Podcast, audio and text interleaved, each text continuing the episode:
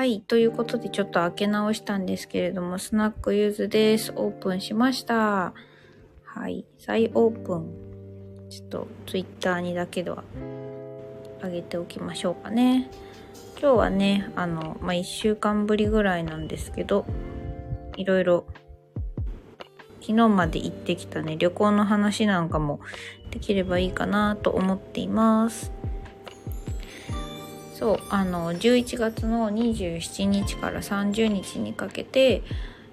あのケアンズ今住んでるねケアンズっていう群馬のかなり群馬じゃねえよなんで群馬って言ったんですかね。あの 田舎感がかぶってたのかな。はいあのオーストラリアでもかなりね北の方の右上の方ですね地図で見た時のねの辺りから、えーまあ、半分より下右側東側ですね。のねブリスベンっていうところまで、えー、3泊4日の旅をして昨日の夜中に帰ってきたところです。でまあ今日はいつも通りねバイトしたんですけど。これちゃんと落ちずにできてるんですかね。ちょっとさっき急に落ちちゃったから心配なんですけど。できてんのかな。うんなんかどうにも回線があんまりうん。少しマシな方に変えてみたので配信できていることを祈りますが旅行の話をしようかななんて思ってこのね背景もその旅行中に撮った写真にしてみました。ちょっと背景のネオンっぽい色のせいであのワインの色がちっともきちんと映ってないんですけどそうこの向こう向こうというかその観光地のバーというかね飲み屋とかレストランってあの生演奏でねいろんな人がパフォーマーのね人が演奏してたりすることが結構多いんですよね。でこの写真は、えっと、エアリービーチのあのグレートバリアリーフの玄関口とも言われてるエアリービーチのですねえっ、ー、とオーストラリアならではのジビエが食べられるお店だね。ステーキ屋さんみたいなところに行った時に撮ったやつです。そうそこでねなんかあのオージービーフオージーミートセットみたいなのがあってえっ、ー、とイノシシのミートボールとイノシシのミートボールエミューのソーセージカンガルーのレアステーキクロコダイルの焼き鳥っていうですねなかなかにパンチの効いた4種類のお肉を食べられるレストランなんですけど、まあ、そこで撮った写真です。うんまあそれぞれのお肉やっぱりこう、まあ、ジビエならではというかね食べ慣れてない味がする 味がしたなっていうのはねもちろんあるんですけど。お、ダッフンだ。ヒースさんいらっしゃい。こんばんは。今ね、あの、旅行の話をしておりました。3泊4日、弾丸ブリスベン旅行行ってきましたよって。こんばんは。お元気ですか？ヒースさんも相変わらず。うん。今日はね、あの、大きいお土産話があるので、まあなんか聞かれたことに答える形でもいいしタラタラ私が喋っててもいいしっていうぐらいでまったり開けてます。いやねすごいいい旅行ではあったんですよね。お天気はちょっとあれだったんだけど。あサウンドさんよいい夢見たよということでねきっとあの常連さんのどなたかでしょう。さっきもコメント入れたのに秒で閉じあ本当ですか？ごめんなさい。なんかねアプリが落ちたの。の、私が閉じたかったわけではなくてですね、唐突に再起動がかかってしまって、ごめんなさいね。せっかくコメント入れてくれてたのにありがとうね。いい目見たサウンドさん。あ、ゼンさんいらっしゃいまし。おつぽんです。そう、いい夢言及してくるの2、3人ですからね。なんでこんなあの初期アイコンになって、あの、ステルスかましてるんですか、ゼンさんは。そう、あの結局3泊4日でね、まあ、旅行の話なんですけど3泊4日で多分千、えーと、車の走行距離がね1942キロだったんですね。アカウントに入れなくなって。なんだあの好き好んでステルスやってんのかと思いましたよ前さん。そうでまあ1942キロ分の多分1900キロぐらいは私が運転したんですけどヒーさん全さんご無沙汰してまふサブ明かすかって。多分サブじゃなくてアカウントに入れなくなって作り直したんですかね。わかんないですけど。でももうそれこそスタイフも始めてやったりやんなかったりしつつも2年ぐらい経ちますけどまだいる人もいるのは安心するね。筆さんも相変わらずドラムやってらっしゃるのかな。もう2年2年とちょっと経ってる。サウン サウンドさん筆さん。です。本赤がどこかに。入れなくなった。本赤がどこかにさまよってるんですね。よいしょ、まあ、とりあえずとりあえずお二人はビールでいいですかね。出しておきましょう。そう。まあ今日はちょっと来ねあのもし興味がある人がいればねオーストラリアのその旅したよっていう話をしようかなと思ってきましたけど別に違う話でもいいしお客さんと喋ってもいいしタロット引いてもいいしっていうことでね相変わらず行き当たりばったりにやってます。そう。であとねあのまあ、この旅の途中であの結構古本屋さんとかにもね寄るチャンスがありまして嬉しいことにあの本屋さんの人とちょっとお話ししてねこうオーストラリアの子供たちがオーストラリアの子供ならみんな一度は読んでもらったみたいなこう有名なオーストラリアの何ていうのかなまあそう何ですか日本昔話オーストラリアバージョン的なものをゲットしてきたりなどしました。イーさん、本体のメールアドレス登録しなかったのでは？ああ、前さんの話ね。なんか Google とかいろいろログイン方法あるじゃないですか。どれも拒否され。どれも、どんまい。あ、ゲンさんピヨいらっしゃい。ゲンさんにはビールだな。はい、どうぞ。はい、や。だからさ、ゲンさんどうやってそのペースで私のリプに返してんの？意味がわかんないぐらい早いんですけど、たまにフライングするけどね。ごくりごくりごくりごくりごくりごくりごくりごくり。そう、喉ね、鳴らしすぎなんですよ。今日あれだっけ？今日日本戦？ワールドカップ3戦目ですか？コピペ、ゲンさん。多分ね、ゲンさんのこれはね、多分ね、5って打ったら全部出てくるようにしてある気がする。あ、ゲンさん、そうって。やっぱそうですよね。スペインとやるって、あの、何ですか？バイト先のね、同僚のお兄さんが言ってました。今日ね、あんまりお店が忙しくなかったからね、そのお兄さん、もお兄さんつっても多分おじさんなんですけど、そう、ダイビングのインストラクターもやってるおじさんがね、俺も今日早く帰っていいっすかねって言って、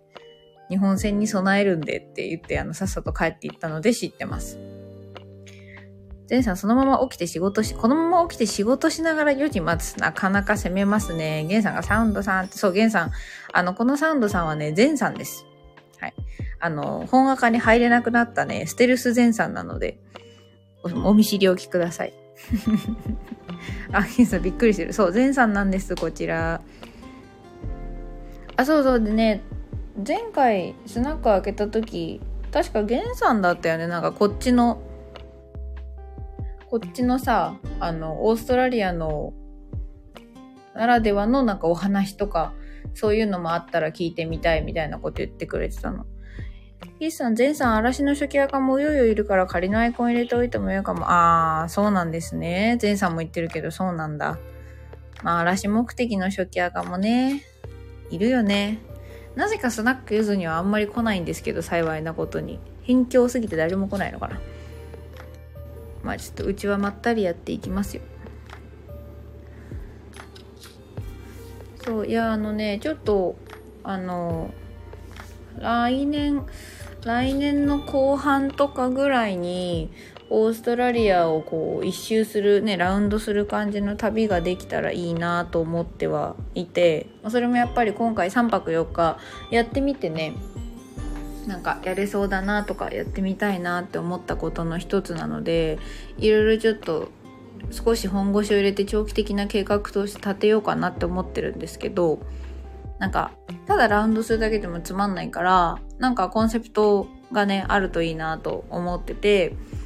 今のところねあのいろんなちょっとお酒の醸造所とか蒸留所を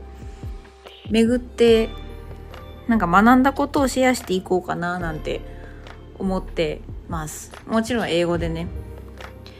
お、ゼンさん買いました。おかえりゼンさんおかえり ゼンだよ。ゼン。はちゃめちゃにシンプルなプロフィール。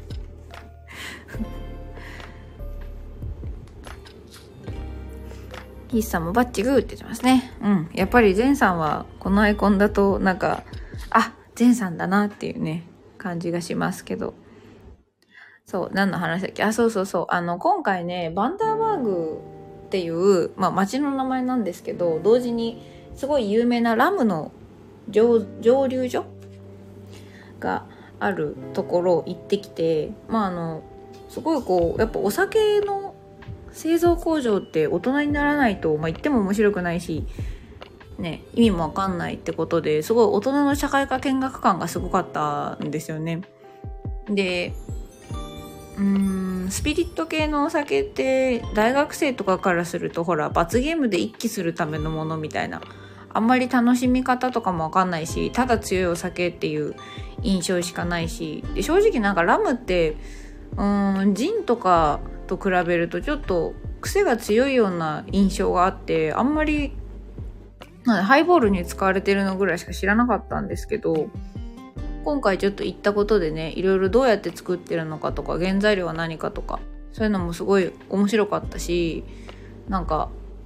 あこれからちょっといいバーに行ってもなんかラムは少し話がわかるついていけるようになったなっていうのがねちょっと嬉しかったんですね。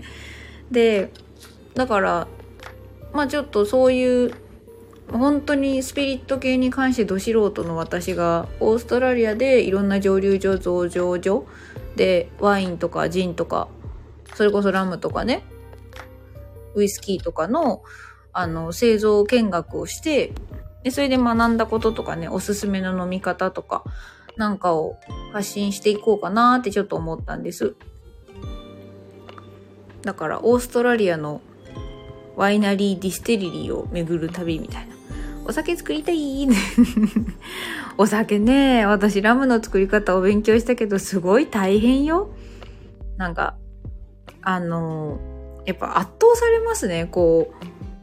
う。そのディステリリーとかの工場って、一つ一つの機械とかが本当にそのためだけに作られてるじゃないですか。バカでかいタンクとか、その、サトウキビをなんかこう、液体、あの黒糖ですね、あのドロドロしたきびだんごに、きびだんごじゃねえや、えっ、ー、と、わらび餅だ。なんで混ざったんだ？わらび餅についてるようなこう黒糖の状態にするためのマシンとか、で、その黒糖にした状態から今度は、その、次何するんだっけな。イースト菌とこう水とでこうお酒にしていく段階とか、なんかあの、ちょっとスチームパンクっぽいやっぱ世界観なんですよ。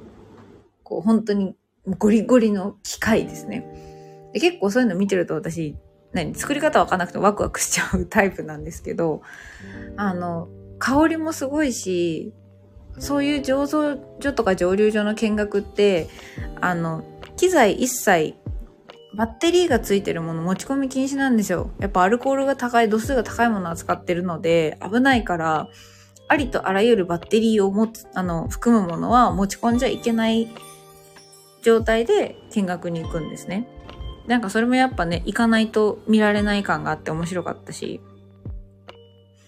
時間あったらね、ミュージアムの説明の英文全部写真撮って読んでいきたいぐらい面白かった。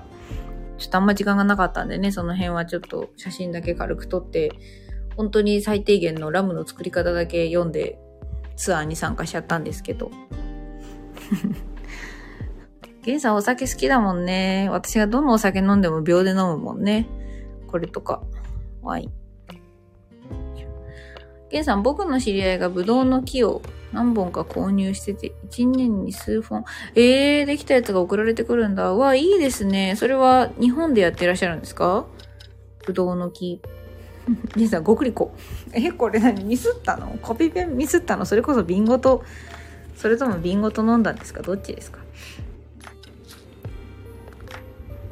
ああ、で確かにオーストラリアもね、多分、このワイナリーのブドウを、の収穫を手伝うようなね、ファームのお仕事もあるみたいですね。ゲンさん契約してて海外から。えー、あじゃあ海外のゲンさんのお知り合いが海外のブドウの木を契約する形で買ってるからワインが送られてくるってことなんですかね。あ面白いですね。ちなみに私はあなるほど。合ってた。そうってちなみに私は今あの職場から職場からあの毎週12本のペースでねワインをねあのなんかレフトオーバーとしてもらえるんですけどあのなんかすごい酒狂いだとそのせいで思われてるんですけどね。いいでしょう。そうただですよ。フリーフリーミールまかないはね週に1回しかないんだけどあのまかない代わりになぜか酒がもらえるっていうですね。でバイトしてる子たちあんまりあんまりワイン飲まないので私がいつももらってるんですね。で飲みきんないんですよ。なんであの赤ワイン使ってほらせっかくだからなんか漬け込んだりして美味しいお肉の料理とかね挑戦したいなと思ったまま2ヶ月が経ちましたね。皆さんチーズをもらいたい。チーズはねうちの店置いてないんです。日本食レストランだから。たまにね唐揚げとかあの握りとかね何あの従業員割引で買って一緒に楽しんだりはするんですけど。そうあの赤白シャンパン1種類ずつだけ置いててじゃあいぶりがっこ。だからねもっとないのよ。あれなんだっけ？お肉のレアのワインにあるやつ。合うやつ。それは前さんが知ってるんじゃないですかね。レアお肉のワイン。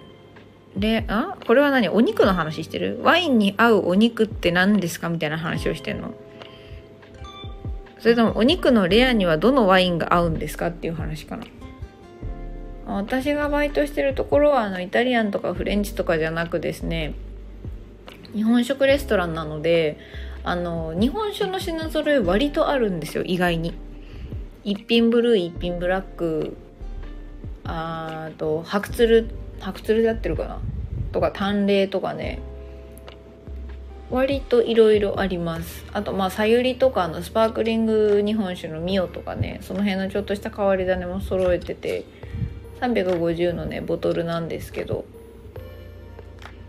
結構高いけどみんなねガンガン頼むんだよね。あお肉の話ね。前さんボルドー系の赤の重めがお肉合う合う。だそうです。重めか。赤ワインの重いやつって本当に重くないですか？前さんの言ってるこの重いっていうのは渋いと同じ感じなのかな？今のねレストランに置いてあるタダでもらえるやつは比較的こうまろやかで飲みやすい、まあ、無難な感じの誰でも飲めそうなあのものですね。渋いとはまた違う。あそうなんだ。えー、ちょっとそういうのもさだからこういうのもさ知りたいわけですよ私は。なんかワイナリー行ってさこういろんなワイナリーのワイン試して違いとかもさ分かったら面白いじゃないですか。そう。今ちょっとねそれを企画として計画しようかなって思ってるの。恋が近い。あなるほど。なんかこってりしてる感じっていうのかな。サラサラしてないのですかね。私もそんなにねワインをたしなんでるわけじゃないので。そういうのもちょっと詳しくなってかっこいい大人になりたいと思っている今日この頃でございます。なんていうかさっきもちょっと言ったけどそのたしなめるたしなむっていう行為をなんだろうできる人になりたいというかなんかねうまく言語化できてないんですけど この間も神田で1本開けたあのツイッターで見ましたそれかな？なんか面白いプロジェクトが始まるんだかなんかメンバーがなんだって言って1本一人で飲んでましたね。ゲンさん思い出した。何思い出したんだ？あ、さっき思い出そうとしてたこのお肉の、レアのお肉に合う。あ、ロースト お肉のレアのワインに合うやつね、ローストビーフ。いや、あの、まさかね、ローストビーフが出てきてないんだとは思いませんでしたよ、私は。うん、ゲンさんも笑ってるけどさ。ローストビーフね、私ローストビーフ丼好きですよ。定期的に食べたくなるローストビーフ丼こっちはもうないけどねジェイさんもヒーさんめっちゃ笑ってる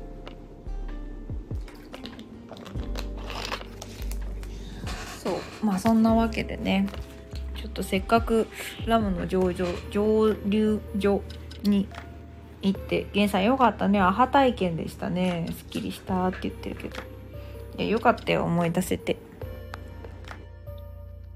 そんなそんなゲンさんには生肉をあげましょう。そう。上流所か。イッさん代わりにチャーシューをおつまみにしてました。ローストビーフの代わりに。えチャーシューも美味しいよね。ただなんか合うものが若干やっぱり違うような気がしてしまうね。美味しいんでしょうけど。ゲイさん青くなってるけど、これ生肉は苦手なのかな？パクって。いや、でもローストビーフね、美味しいよね。ああ、もうその肉の話してたらまたゼンさんが焼いた肉食べたくなっちゃったな。ゲンさん遅れたから、あ、出遅れたってこと？気にしませんよ、全然。これね、画像の、画像の前はね、多分ロゼです。あの、エアリービーチっていう、グレートバリアリーフの中でも有名なエリアの玄関口になってるビーチがあるんですけど、旅行のね、初日に8時間かけてそこに行って、その日の夜ね、飲んだワインだね。そういえば、オーストラリア決勝トーナメント進出。あ、そうなんですか？ワールドカップ？わーい。ケンさんそっち盛り上がってるこっちはやっぱりあのー、あれですね、こう、パパたちが部屋で応援で見てたりとか、あと、そのスポーツバーがやっぱりいっぱいあるので、スポーツバーにみんな集まって見てますね。でもどうだろう。前さん、先月から試してた焼き方が最終形に近い。俺やばい。うまい肉うまい。うまい肉焼くのうまいんでしょ、前さん。ヒースさん、ほな、ぼちぼち寝ますわ。あ、はーい、ヒースさんおやすみなさい。いい夢見てね。皆様、今宵も素敵な夜を。はい、ヒースさんもね、良い夢を見るんですよ。前さん、ゲンさん、バイバーイって。前さん、ゲン、ん？これ黄色い。前さん、微妙に色変えてる？肌の色。なんか、私の目が狂ってるのかな？前さんのじ若干違う黄色に合わせてきた。いや、いいですよね。なんか、お酒、なんかどのお酒に何が合うかとかの前にそもそもどのお酒がどんなものなのかを私は最近知りたい気持ちになってるので、まあもちろんね、何と合うかは行った先の上場、醸造所とかワイナリーとかの人たちに聞いたら ごめんなさい。聞いたら面白いかなって思ってるんですけど、やっぱりね、一番知ってる人たちだからね。ちょっといなくなります。やってたらまた来ます。はーい。まあ、多分あと30分ぐらいはやってるかな。こっちはあの1時間進んでるのでね。まあ明日も別に何があるわけじゃないんですけど、あの、旅行前に死ぬほど夜型になってて、旅行で死ぬほど朝型になったので、ちょ体内時計がね、あの、国内しか移動してないくせに大変なことになってるから、なんかちょっと多少調整しようと思ってる今日この頃です。そう、なんかね、朝方、朝方にしたいとは思わないけど、なんかこう、昼間をずっとゴロゴロベッドで、なんかね、ベッドとランデブーして過ごすのもいかがなものかと、いい加減思い始めたので、ちょっとそこは修正していきたいなと思ってる所存はい、所存ではあるんですよ。そう、あの、まあね、ここ、まあこういうスナックって場だから言うんですけど、なんかね、11月は本当旅行に行くまでね、なんでしょう。バイト以外何もしてなかったんですよ。あ、ジェンさんがね、ゲンさんにバイバイって。じゃあまたや、また、もしゲンさんが戻ってきたらまたビール出しましょうね。そう、なんか語学学校を11月の頭に思い立って急に辞めて、で、まあそっから、なんだろうね。まあ今振り返ると感覚的には、日本での生活の名残のを抜いてたって感じ。作業しながら聞いてる。はーい。まあね、前さん今日は4時までですからね。そっち時間4時だから、あと5、6時間ですか？作業するのかな？そう。頑張ってくださいね。まあ頑張んなくても前さんは普通にやる人なんだと思思ってるんですけど。何の話だっけ？あ、そうそうそう、11月の話ね。全然旅行の話してないんですけど、まあいいや。そうそう、11月がね、なんというか、うーん、生活とか全部が変わった毒気を抜いたり、あいろんなものの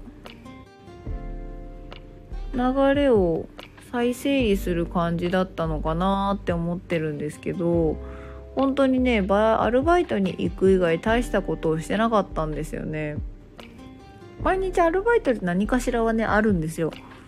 なんかお客さんと私結構勉強も兼ねて喋るようにしてるので例えばそうだな。あのま、日本に5年ぐらい住んだことがある人たちといろいろその人たちが言った日本のことを話したりとかあその辺で面白かったのはやっぱ今度九州に旅行に初めて日本の旅行に行くのに九州を九州を巡るツアーに参加するご夫婦がいてで、まあ、日本食レストランなんで私たちのいる私の働いてるとこに来てくれたんですけどなんかねそれでその人たちが今度きなんか今日今度日本に行くのよって言うから「あどこに行くんですか?」って言って私東京か京都あたりかなって思いながら言ったらなんか九州って言ってきてねまたなんかニッチなところを選べましたねって言って九州だと温泉ですか？なんてね言ったらそう本当に温泉に行くらしいんだけどあの結構こうお金を持ってらっしゃる感じの、まあ、マダムと、まあ、その旦那さんでね来てくれてたんですけどそのマダムの方がねちょっとなんか不思議そうにというか怪げそうに聞いてきたことがその日本人はそのホットスプリングはなんかパブリックバスとしてとか、まあ、公衆浴場ですね。として入るのは聞いたけど、何かこうスパみたいに特別なスイムスーツを着るのって言うんですね。で、確かにこっちって基本ね、シャワー、シャワー文化だし、個室でシャワー文化で、プールとかはめちゃくちゃあるし、スパンはまあ多少あるんですけど、基本水着なんですよね。で、そう言われてみると確かに日本人は公衆浴場で知らん人たちと全裸で過ごすわけなので、こう、まあ、彼らの常識にのっとったら、水着的なものを着る場だと思われてるんだろうな、ホットスプリングスもと思って、で、ただあの、なんで一応、うん、変に聞こえるかも、変に見えるかもしれないけど何も着ないかなーって言って。あの、答えたんですけど、なんか私たちから言わせると、なんかあなたたちの方が大概日常生活で薄着じゃないみたいな気持ちなんですね。だから、まあ、若い人とか、若いからとか年齢がいってるからとか、全然関係なく、まあ、単純に私がいるケアンズって、まあ、基本的に暑いので、なんだろうな、あの、露出度が高いんですね。だから、へそ、へそ出しというか、あの、短いシャツ、へそ出しぐらいの丈のシャツなんて当たり前だし、本当に水着と遜色ないような、こう、ブラトップみたいなトップスに、まあ、昔ながらの語彙で言うならブルマみたいな、ホットパンツというかショートパンツとかで普通にその辺歩ってるんです。まあこれは割と若めの人たちだけどね。で、でも別になんか、まあ、おばあちゃんと呼んで差し支えないような年齢の人とかでも、普通にこう、花柄膝丈のキャミソールのワンピースとかをまあ、何ですか特にどうということもなく着てるんですよ。だからほんとね、南国って感じだし、で、おじさまたちもみんなすごいアロハシャツみたいな、こうすごい柄物のね、すごい本当に柄物なんですよ。あの、ハワイアンシャツみたいなやつの、みたいなレベルの柄物のシャツとかを普通に着てるから、なんでしょうね、この、日本のかっちりさとは本当に対極っぽいようなね、服装を結構皆さんしてらっしゃるんですよね。で、あとあの、海がやっぱり近いし、暑いから、当たり前にプールにプールというか海にも普通に入るしプールにもこう日常的に入るからなのかわかんないんですけどなんか明らかお風呂上がりの感じのまま来たりするんですよね店にも。でだからそれが プール上がりなのか風呂上がりなのか確かに分かんないからなんていうかまあただただ気にしてないんだろうなって思うんですけどただまあ、日本人感覚で初めてそういう人たち見るとどうしてもえ風呂上がりでそのまま髪びちゃびちゃでこのレストラン来たの？っていう気持ちにはなるよね。なるよね。そう。で私がバイトしてるところはパームコーブって言ってそのケアンズの中でもかなりうんとリゾート地？バケーションをね過ごす場所として知られてるようなところなのでまあこの日本食レストランに来る人たちも明らかにこう母語が英語じゃない観光客っぽいね国際旅行オーストラリア旅行中の方々からそのシドニーとかねブリスベンとかこう南部の方ですねもっと栄えてる方都市部って呼ばれる方からホリデーを過ごしに来たような、まあ、オーストラリアの家族だったりとかもいるし、いるし。あとはね、なんか意外とね、なんか子供に日本語を習わせてるから、日本文化とか日本料理にも触れさせたくて連れてきたみたいな、まあ、うん、ちょっとお出かけぐらいでディナーに来てるご家族とかもね、意外と来るんですよね。なんでやっぱり、まあ日本食レストランに来る以上日本人から説明とかを聞きたいみたいな人も割といるから割と「Are you Japanese?」とはすごい聞かれますでまあありがたいことにねいろいろ説明させてもらったりも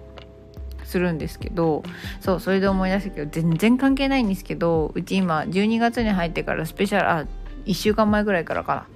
そんぐらいからスペシャルメニューってことでまあクリスマスに向けてですねあのメニューちょっといいやつ増やしててで和牛の焼き鳥とかあるんですよ。日本で35ドルっていう、まあまあまあまあいい値段取るんですけど、そう、こっちではもう和牛っていう名前がもうブランドとして結構高級ないい肉として確立されてるんで、で、オーストラリア人やっぱりビーフ好きなんで、案外その値段でも頼むんですけど、まあそれはさておき、そのメニューの中にね、オイスターがあるんですね、牡蠣。で、その牡蠣のね、味付けがね、まあ、特に何もない、こう、ナチュラルと、あの、と、ポン酢と柚子なんですね。私やんと思いながらいつもあの、オーダー取るとき、なんか似合ってしないように頑張ってるんですけど、そう、ポン酢オイスターとね、柚子オイスターをね、最近私がバイトしてる店で出し始めてですね。まあ、彼彼らにはあの別に私がゆずぽんっていう名前でネットでいろいろやってるとかそういうこと何も言ってないので、彼らは別に知らないんですけど、私だけちょっと面白いみたいなね。そう。個人的にはゆずぽんは別になんかポン酢関係ないんですけど、やっぱりゆずぽんっていうとあの味ぽん、ポン酢のゆず味のやつを最初に思いつく人も日本人はいっぱいいるのでね。そのね、ポン酢味のオイスター。味見させてもらったけど美味しかったです。あと柚子のはねなんか柚子シャーベットを乗っけてる柚子シャーベットを牡蠣の上にふんだんに乗せた柚子シャーベットオイスターみたいなものもね一緒に出してたりします。あそうそんでなんかやっぱびっくりびっくりするのって本当に完全に外国人の顔立ちした人たちだしまあ英語ネイティブなんだろうなって人たちから日本語が飛び出すととっさに逆に聞き取れないんですよね。なんていうか来ると思ってないから日本語が出てくると思ってないからね。でこの間もなんかすごい多分日本酒通なイギリス系のあのなんかダンディーなおじさまになんか急に言われてお酒のこと聞かれてるのは分かったんですけどなんだか分かんなくて。で「Sorry」って聞き返したらあの「Do you guys have any sake from Akita?」って言ってるんですよ。あの、秋田、秋田産の日本酒入れてないのって急に聞かれてですね、その秋田が本当になんかまさかそんな地名言われると思ってなかったから聞き取れなくて、そうそうそうそう、あの、酒試したいって人は別にいっぱいいるんです。で、書いてあるやつをこう片言ながら、イピンブルーとかってこの読んでくれる優秀タンレイとかね、いるんですけど、そう、まさかね、産地までね、指定してくるほど日本の、そう、指定してくるほどの日本酒好きがいるとは思わなくて、だから、最初本当に聞き取れなかったんですよね。で、なんか、やっと分かってから、あ、秋田ねみたいな。秋田プリフェクチャーねって言って、なんかまあ、その人は日本に旅行した時に、多分その秋田産の日本酒に味を占めたらしく、この店にも置いてないのかって、まあ聞いてきた、聞いてきてくれたっていう話だったんですけど、そこまで来るともうかなりのうん。かなりの日本酒好きの部類に入りますね。この店に来てくれる人の中では。で、まあ結局ね、その残念ながら秋田産のお酒はなかったんですけど、うちあの、魚沼ってあの、新潟産の日本酒は置いてたんですよ。で、まあね、あの、そう。なんでまあ、新潟も秋田と同じぐらいお米の産地として美味しいところだから当然お酒も美味しいよって言ってねあのちょっと高いけどあの勧めて喜んでもらえたんですけどジェンさんお酒に限らず結構海外の人の方がピンポイントですごい詳しい答えるよね。そうなんですよね。むしろついていけない時もあるしで結構そのまあやっぱり観光地の日本食レストランなのでちょっと特別な体験をするしにご褒美的にこう来てるお客さんの方が多いんですよね。で、そうすると、やっぱ、まあ言い方、なんだろうな、金に糸目をつけることをしないので、全然普通に頼んでくれるんですけど、結構びっくりするのがね、その日本酒好きで日本酒を頼む人は、この30何度とかの暑い中でもね、ホットで頼むんですよ。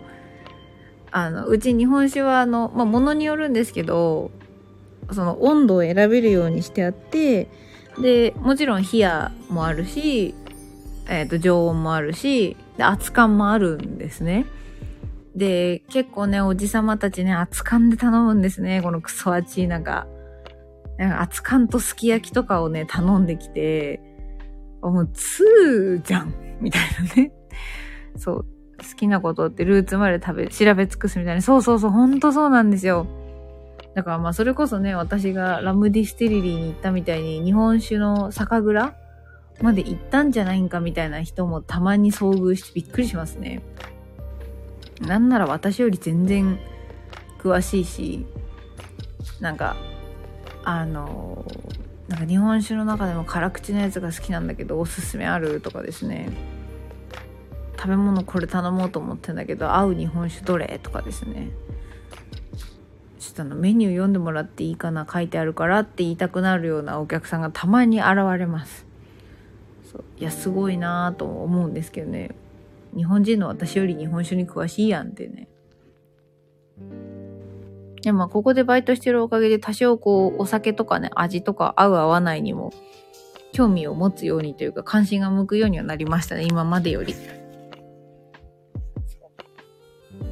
秋田さんのやつあるわ。ちょっとびっくりしました。あとそうあのこのお店は多分ライセンスがないのでスピリット系のお酒は置いてないんですよね。度数が高いやつ。それこそジンとかウォッカとかラムなんかはあのこのお店は置いてないんですけど、まあ、代わりに日本酒を置いてる形なんですけどね。でもやっぱたまにこう、聞いてくる人もいるんで、ジャック・ダニエルとかないの？みたいな。残念ながら置いてないんですけど。で、さっきも言ったようにワインがその赤、白、スパークリングで1種類ずつしか置いてないので、代わりに、あの、まあ、これ結構こっちは主流なんですけど、BYO って言って、ブリング・ユア・オン。あの、持ち込みが OK なんですね。で、一応こうチャージとして持ち込み代はもらうんですけど、ワインは結構ブリング・ユア・オンで BYO するお客さんは割と多い感じです。だからまあロゼもねあの BYO でなんかロゼ持ってきたりとかもちろん赤でも自分が気に入ってるやつ持ってきたりとか。でそういうの見てると比較的こういろんなお客さんが持ち込む同じ銘柄のワインがあるのでなんかちょっとそれはあオーストラリアで人気なのかなとかちょっと思って試してみたくなったりですね、まあ、そんなこともしてます。うん。でこっちはあのー、なんだろう日本より酒屋はちゃんと酒屋として区別されてるんですよね。なんかちょっと置いちょっとコンビニみたいなところに置いてあったりはするんですけど基本的には酒はお酒屋さんで買うみたいなニュアンスが強いです。でウェイトレスであってもこうお酒類の提供に携わる人間はまあ、そんな難しくないんですけど RSA っていうこうライセンスというか資格を取らなくちゃいけなくて、えーと、RSA はね responsib respon responsib ああ RSA でしょ？Responsibility of Servicing Alcohol かな。Responsible for ちょっとなんか細かいとこ忘れましたけど要はあの responsible、まあ、責任とサービスの S とアルコールの A で RSA っていう資格があって、まあ、酒類取り扱い専門酒類取扱い許可証みたいなもんですね。でこれをまあウェイトレスでも取らないといけないんですよ。ただまあ今はもう完全オンラインで18ドルぐらいあれば全然簡単に取れちゃうのでそんななんか大変なものでもないんですけど。でまあそれとは別に今度その似たようなあの R RS R なんたら G だったかな。なんかギャンブルギャンブル系の同じような資格もあってでそれがないとこうカジノ絡みのところとかでは働けないみたいな。おタコ社長こんばんは。いらっしゃいませスナックゆずへようこそえー、日々の出来事や俺 VS 呼べをつぶやきます。トイレでタバコ吸うな。喫煙所でうんこするからな。めっちゃ面白いじゃないですか。トイレでタバコ吸うな。確かにね、喫煙所でうんこされたらたまったもんじゃないですね。適材適所でやることは正しいとこでやりましょうっていうことなんでしょう。いらっしゃいませ。よかったらゆっくりしてってください。こちらはあの、ケアンズからね、オーストラリアはケアンズからお送りしております。今はなんかあの日本食レストランでバイトしてるのでそこに来るお客さんとのなんか面白い話なんかをしていたところですそうたまにねこう日本酒日本酒本当に好きなお客さんが来ると別に私ごときの知識で太刀打ちできないのでそんなことをして日々楽しくまあ過ごさせてもらってますけどあとはなんかあの結構フレーズを教えてくれるお客さんとかもいるのでなんだっけなこの間よく来る常連のお客さんがねあの自分たちの名前も教えてくれて私の名前も覚えて帰ってくれてすごい嬉しかったんですけどその人たちが基本的に同じものを頼むんですよね。週に1回ぐらい来て大体同じものを頼んで、えっと、ほぼ同じラインナップでほぼ同じデザートで締めて帰るっていう人たちがいてカスタムがなかなかユニークなのであの枝豆と一緒にわさび追加で持ってきてあのそうこっちの人はねあの醤油を適量出すっていう適量の概念があんまりないので出した器になみなみ入れるんですね。でだからびちゃびちゃにするんですよ。日本人ってこうまあどっちかっていうとお醤油そんなになんでた醤油だまりになるほど入れないじゃないですか小皿に。でもこっちの人ってあの多少こう深さのあるお皿に小皿にね本当にお醤油めっちゃ入れるんですね。でびちゃびちゃにするので結構そんなに入れなくてもみたいな。日本人からするとビビるぐらい醤油入れるんですけど。でもさっき話したお客さんはねあのそういう風にこうほぼびちゃびちゃに池みたいにした醤油の中にその追加で頼んだわさびをぶち込んであのなんか謎のドロドロのわさび醤油を作ってでなんかそれを枝豆につけて食べるんですけどなんかまあ彼らわさびが好きすぎてなんかたまにわさびそのままそのままわさびを箸でつまんで食べてそれをつまみにビール飲んでるような人たちなんでちょっとなんかすごすぎると思いながらいつも見てるんですけど。でも彼らのオーダー大体同じなんで逆にあの漏れてるものがあると私から補足したりするんですけど なんかそういうのもねあの喜んでくれる人たちなんで楽しくバイトはさせてもらってます。ただまあずっとはここにはいないとは思うんですけどね。そう。でもう全然結局旅行の話はせずにダラダラダラダラ喋ってるんですけど旅行でねちょっと初めてその街に恋に落ちるみたいな感覚を覚えていや私この街が好きだなみたいな。この街でちょっと生活してみたいなって思う街をこっちに来て初めて見つけたのでちょっとね来年の3月か4月ぐらいにはねそこに引っ越そうかななんて思ってます。ちょっと3月ぐらいまでは収入的にもあとその今のバイト先の事情的にもいた方が良さそうなのでね引っ越せないんですけどおゲンさんおかえり空いてるよまだまだ空いてたよ。はい、どうぞ、ビールね。いつものやつ。ごくり。今回は一口か。すごいですね。そう、いっぱいごくりってやるってことは、あの、一口が小さいってことでもあるからね。冷静に考えたら。まあちょっと2個とも一口で飲み切ったということで、かなりお腹タポンタポンになってるんじゃないですか？大丈夫ですか？うん。そうね。だから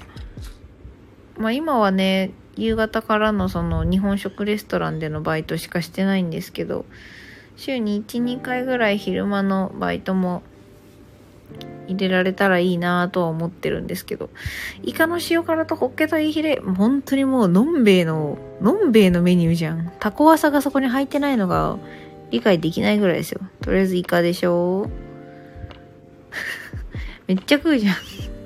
つまみじゃなくてお腹空いてるんだったらご飯食べてくださいね。あと、ホッケと、ホッケと、エイヒレうち置いてたかな？ちょっと確認しますね。置いてなかったら、なんか適当に鍋でも出すよ。エイヒレ、エイヒレ。なんか似たようなさ、形状の形状のスタンプなかった？ないかな。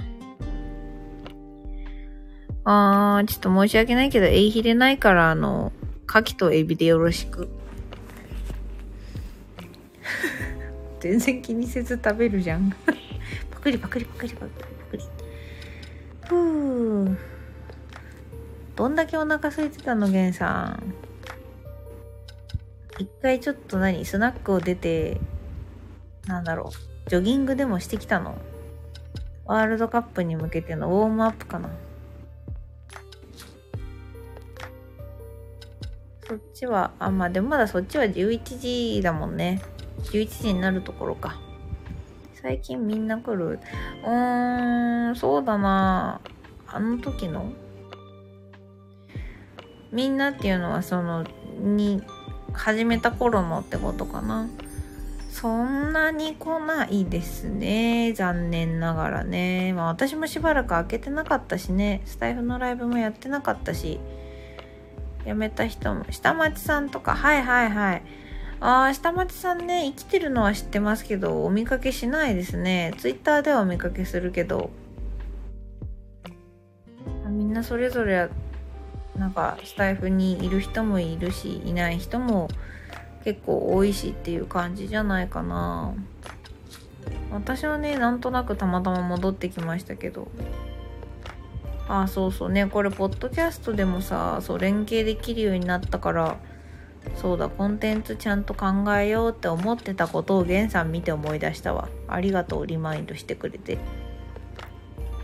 そうなんかねこっちの子供たちはみんな知ってるみたいな動画をいくつか仕入れたのでせっかくだから読んでねざっくりまとめて紹介なんてしてみようかなともね思ってたところなんですよ。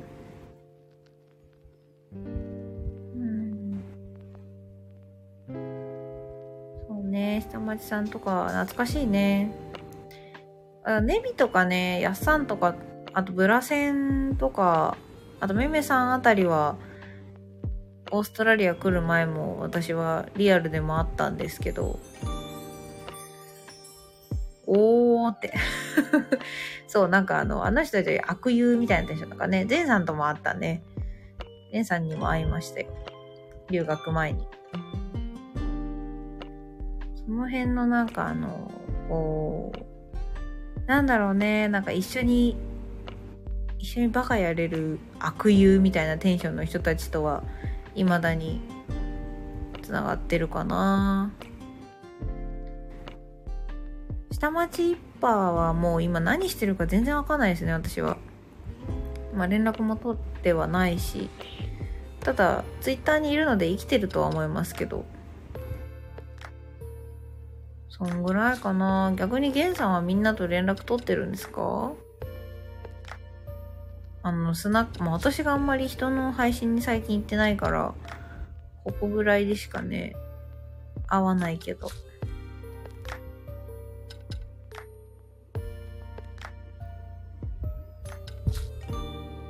やっさんは現在、あ、やっさんはね、そう、私もやっさんはあったし、あの、やっさん相変わらずスタフェスやってるよね。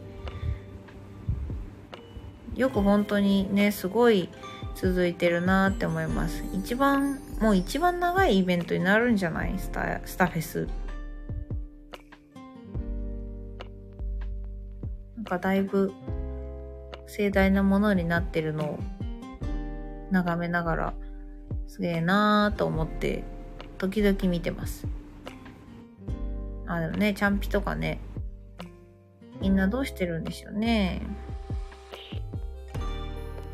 コロナも日本はぼちぼち日本もコロナはマスクはしなくても良くなりつつあるんですかね。なんか先月ぐらいからあの外国から来た人たちも2週間待機しないで国内に入っていいみたいな解禁したみたいなニュースは見かけたけど。さん、まあ、ゆずぽんもいかくなってたけど、いなくなってたかな？うん。そうそうそう、ゆずぽんもちょっとね、別にいなかったからさ、なんていうか、ね、そんな別にみんな待っててくれるとも思ってないしさ。だから逆に、今こうやってね、ゲンさんとか、ヒースさんとか、ゼンさんとか、フラッと開けてもフラッと来てくれる人たちがいるのは本当にありがたいなと思ってますよ。それはそれは思ってます。そう。私もあんまりね、なんていうか、割と飽き性でね継続力がないのが残念なところな自覚はあるので一回のめり込むとね本当になんか寝食忘れてやっちゃうんですけど。ねなんか寝食忘れるぐらい面白いことやっていきたいね。そのぐらい面白い日々を送れたらいいなと思っております。でもなんか来年はまた面白いことできそうだからちょっと楽しみにしていてください。さてさて、ぼちぼち1時間経つし、日も変わる、こっちは日も変わるので、そっちあと1時間あるけどね。今日のスナックゆずはこの辺で閉店していこうかなと思います。ちょっと旅行のこと全然喋らなかったんで、またあの、改めてどっかにまとめて書こうかな。一応インスタには書いてるので、もしあの、ゆずぽんのね、ブリスベン旅行記気になる人は、インスタ見てもらえると、ツイッターよりいっぱい写真載せてます。あ、ありがとう、ゲンさん。じゃあおまけに最後にね、締めのビール。バンじゃないのよ。そう、なんか叩きつけないでください。あとあの、食べないで。ビールはあの、ジョッキあるから。はい、じゃあ、ゼンさんもね、あの、日本戦の観戦？日本対スペインの観戦、ゲンさんも見るんだと思うけど、楽しんでくださいね。ゆずぽんはちょっとそこまで起きていられないので寝ます。おつれいらないから、あ、ありがとうって言っても中に入ってるの全部なんかあの10セント効果じゃない？めっちゃ笑ってる。あれじゃなんかあの、10円貯金の袋を3つ持ってきたみたいな感じでしょ。日本で言うんだったら。こっち本当にね、なんかね、あの、ドル以下のセントはね、なんていうか、砂利線ぐらいのニュアンスでね、多分ね、認識されてる気はします。だからあんまりみんな、その辺の小銭に関しては、まあチップがてらくれちゃう人の方が多い。このざるさはね、あの楽でいいですね。さあ、そんな感じで、じゃあ今日のところはこの辺で終わりにしましょう。まあ、みんな寝ないんだろうから、いつものあの言葉は言わないでおきます。ね、この後、楽しんで、頑張って起きててください。ではでは、素敵な夜をお過ごしください。またねおやすみなさい。今日もありがとうございました。